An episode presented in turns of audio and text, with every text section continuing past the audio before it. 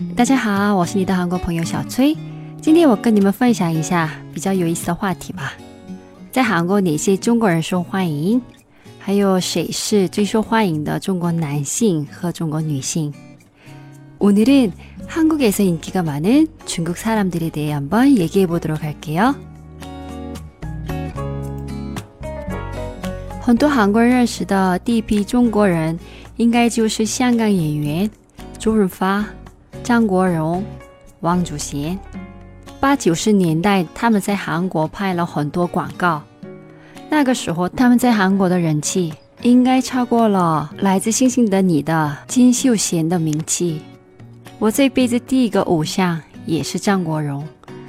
受了高年级哥哥姐姐们的影响。我也跟着他们一起看香港电影，喜欢上了张国荣。那个时候的韩国帅哥就是周润发，所以你说在街上遇到了一位帅哥，我们会问：哎，他是不是长得像周润发？就像帅的代名词。他们两个人一九八六年拍的电影《英雄本色》就是名作。那个时候，所有小朋友嘴里都会叼着牙签装酷。后来，八九年的《喋血双雄》，九零年的《天若有情》，九一年的《倩女幽魂》，九三年的《东方不败》，九六年的《甜蜜蜜》，两千年的《花样年华》等很多香港电影在韩国火了很久。周润发到现在都是一位很受尊敬的明星。他刚开始因为长得帅受欢迎，后来他演技和人品值得尊敬。前一段时间，他把他的全部财产捐给了社会，而且他对他老婆的爱情也让人佩服的。很多韩国媒体报道了他的这些行为，他就是英雄中的英雄。一次为英雄，就永远都是英雄。还有没看过《请回答一九八八》的朋友们，强烈推荐这部韩剧，很好看。以外，里面你还可以看到那个年代香港明星在韩国的影响力。那个时候经济上不像现在那么富有，但大家一起开心过幸福的生活的时候了。那什么时间让韩国变得又有竞争力、有压力的社会呢？我有机会还会跟你们讲。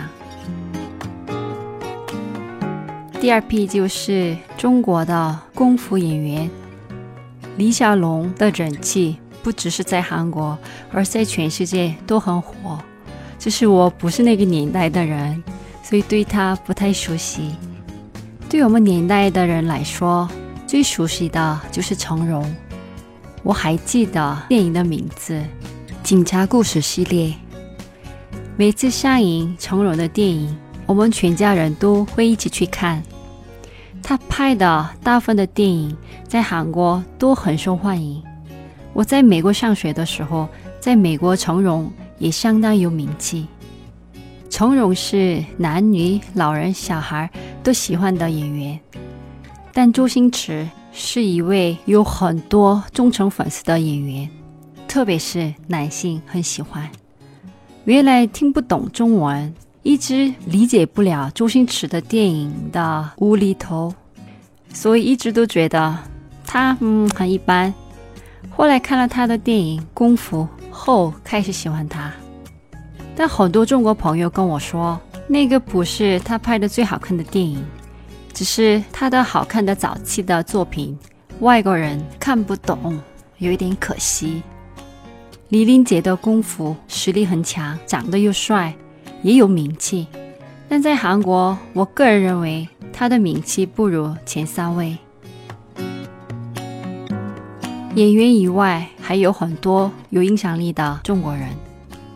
去年年底去世的金庸先生，在韩国的名气相当的大。很早以前，很多韩国学生上课的时候都在偷偷的看他的小说。他在韩国最受欢迎的小说是《我们教英雄们》一二三，但其实是《射雕英雄传》。神雕侠侣》《倚天屠龙记》。我的话只看过金庸小说的电视剧，还有很多导演也很受欢迎，比如拍了《Face Off》电影的吴宇森导演，拍《英雄》的张艺谋导演，拍《Life of Pi》的台湾的李安导演，都很受欢迎。形象他们的作品的粉丝很多，还有其他受欢迎的明星很多，比如章子怡的话拍了太多太多电影了，不知道什么电影让她变得那么有名。张柏芝的话在韩国拍过电影叫《派兰》，里面她演的相当好，而且太美了，受到很多男性粉丝的欢迎。这是一部很不错的电影。周杰伦的话，通过《不能说的秘密》在韩国变有名了。很多人不知道他是歌手的情况下，看到了他弹钢琴，让我们很震撼。梁朝伟也有名，而且他对他老婆的爱情感动到了我们。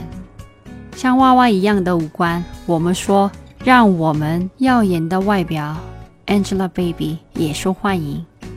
还有很优雅的巩俐。郭富城、张曼玉、黎明等，还有很多很多，但太多了，所以只讲到这里吧。我提了这么多有名的明星和名人，但他们都不是最受欢迎的中国人，不可惜了吧？啊，那到底谁是在韩国最受欢迎的男性和女性呢？韩国女性最喜欢的中国男性是。于晓光，很多韩国女性对中国男性还是挺有好感的，因为听说中国男性会做饭、顾家，也做家务，反正对女性很好。但二零一七年拍的韩国综艺节目《同床异梦二》里，于晓光和他韩国老婆邱瓷炫一起出现。里面他就是传说中的中国男性，长得帅，又可爱，又有能力，也有钱，而且对老婆特别好，所以我们开始叫他乌布里。乌就是他的姓于的韩语发音，加 lovely，所以我们叫乌布里。当时那个综艺节目特别特别受欢迎。但是是在韩国，老公最不想跟老婆一起看的节目排名第一，你们懂得是什么原因了啊？虽然我在中国看过了很多像谢霆锋这种爱做饭、会做饭的男性，但在中国真的有那么多会做饭、一起做家务的男性吗？嗯，我就不回答了啊，你们比我懂的。其实，实际中国男性做不做饭不重要，重要是于晓光给韩国老百姓很好的中国男性的形象，能不能坚持这些形象就靠你们喽。那韩国男性最喜欢的中国女性是谁呢？对大多数韩国男性来说，中国女神就是汤唯。她虽然长得不像 Angelababy 那么华丽，但她看起来很善良又可爱。很多韩国男性不太喜欢长得太漂亮的女性，嗯，他们喜欢淡淡的、看起来善良的女性。她除了让人喜欢的外表以外，她自己那么有能力有才，她还找了一个不帅、没有什么钱。年纪又大，虽然是导演，但不能说很成功的导演结婚。而且最不可思议的是，她跟超帅的演员玄彬一起拍电影的时候认识的她老公。她跟玄彬演，爱上了很普通、很普通的导演。哦，厉害！现在很多结婚都是要看条件的，我也不反对。对我们这些普通老百姓来说，看条件，我觉得还是需要的。但汤唯给我们的感觉就是，他只看了爱情，选择结婚。这给了很多普通的韩国男性很大的希望，而且他们结婚了以后，给我们的感觉就更好。每次汤唯跟媒体采访的时候，提到老公，照顾老公，给他面子。如果她老公很牛，形象她说他好，其实这样的话没有什么感觉，但他们就不一样。现在我们对那位导演的评价也越来越高，他肯定是一个好人，所以汤唯对他的感情一直都没变。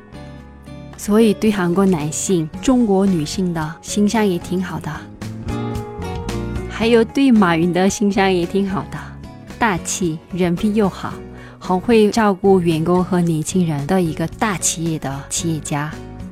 韩国人和中国人都是挺重感情的人，希望韩国和中国多交流交流，认识。